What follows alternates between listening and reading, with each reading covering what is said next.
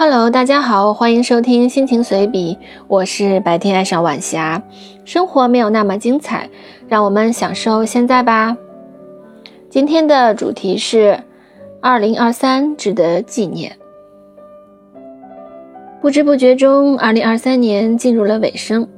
以前好像也没有盘点过，但是现在突然有了这个想法，于是仔细想了想，的确有些事情值得说一说。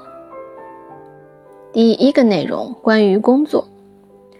今年年初，终于结束了此前长达一年的一个人工作状态。年轻的小伙伴给职场带来一缕清风，使得工作内容和呈现度有了很大的提升。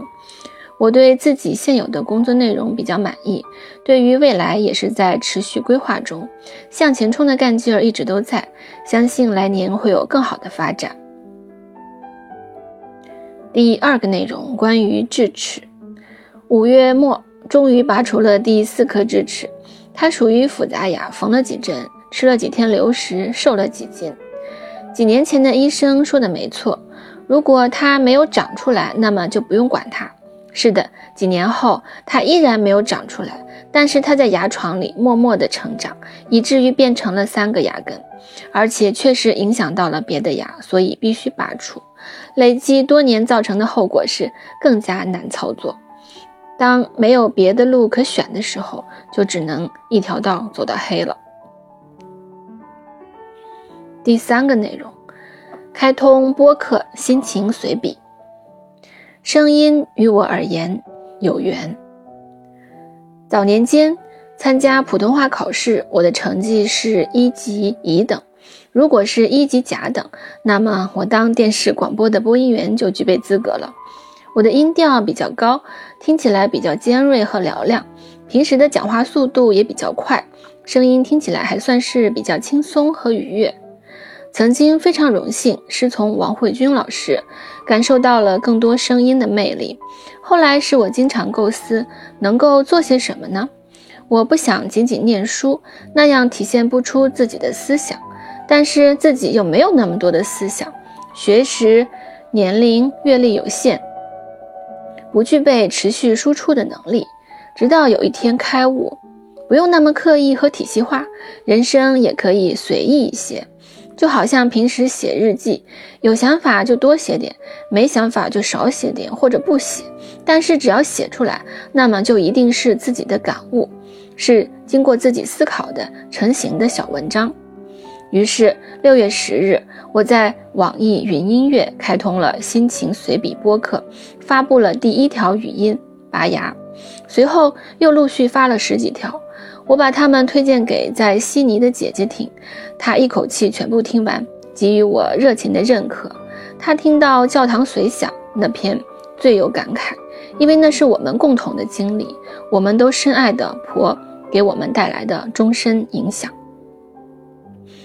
八月份放假在家，开启了忙碌的创作之路，主要是改写了我特别喜欢的一本书《公式之美》，算是我的科学系列，以及《三体》那一篇都是我呕心沥血之作，我非常开心和骄傲。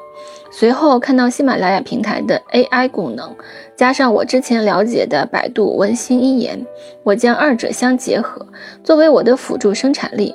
只需要想一个标题，然后进行筛选、配图、AI 语音等，非常快的速度就可以完成作品，有点流水线生成产品的意思，工作效率极高。但是在尝试了二十条 AI 声音之后，新鲜感逐渐褪去。这些 AI 都是基于已有的知识进行创作，不能表达我的本意，于是我再次回归了。九月上班之后，我的心态再次平和，回到细水长流的状态，这才是我应该有的状态。不以物喜，不以己悲，平常心，非常符合心情随笔的基本调性。看下相关数据吧。截止十二月二十九日，心情随笔播客共有七十三条声音，其中 AI 制作为二十条声音，在各平台累计播放量为一万七千二百二十九，其中蜻蜓 FM 播放量为八千一百九十五，喜马拉雅的播放量为五千九百零七，Apple Podcast 播放量为两千九百一十五。微博的心情随笔的专栏属于音频的图文版，共有三十七篇文章，其中百度的文心一言创作短诗十三篇。累计阅读量为两万三千四百六十八，排名前三的文章分别是《你当像鸟飞往你的山》两千七百零九，《文心一言的悬浮》一千八百七十一，《致敬科学家五》香农一千三百七十九。我个人挺开心的，做这些事情算是给自己留下的纪念。第四个内容关于跑步。大概从五月开始到十月中旬这段时间，几乎每天晚上八点到九点，我都在楼下跑步，速度很慢，就是慢跑。这是我有史以来坚持时间最长的一次。从开始走到跑，到喜欢上流汗的感觉，到身边的人说你看起来瘦了好多。其实我自己知道，体重没有什么变化，应该就是把水分挤出去了，所以看起来能够紧致一些。天气变冷之后，我就歇业了，回归到一个普通人缺乏意志力的状态，贴秋膘，吃羊肉，涮火锅，准备度过漫长的冬天。等到来年春暖花开之日，我再开启跑步之旅吧。第五个内容关于写真，上一次和好朋友一起拍写真还是在八年前，那么这一次想用写真来检验我跑步的效果。的确是拍板之后跑步就歇业啦。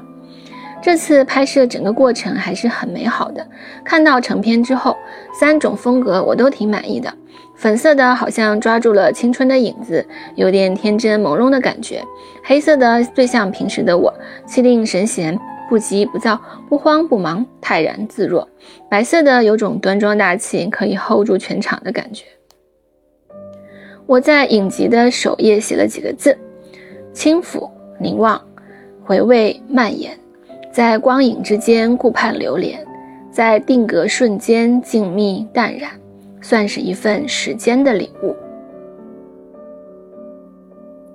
第六个内容关于家人，这一年家人出了一点小小的状况，经过齐心协力、奋勇迎战，终于打败怪兽，开启了平安祥和的田园生活。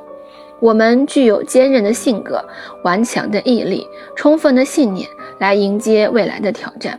不管环境如何变幻，世事如何难料，我们始终拥有积极的心态、满怀的热情，拥抱未来。写在最后，二零二四年崭新的日程即将开启，祝愿每个人在新的一年成为更好的自己。最后再说一点吧。所有我录制的声音都是 one take，一次成型，不论长短，这是我对自己口播最基本的要求。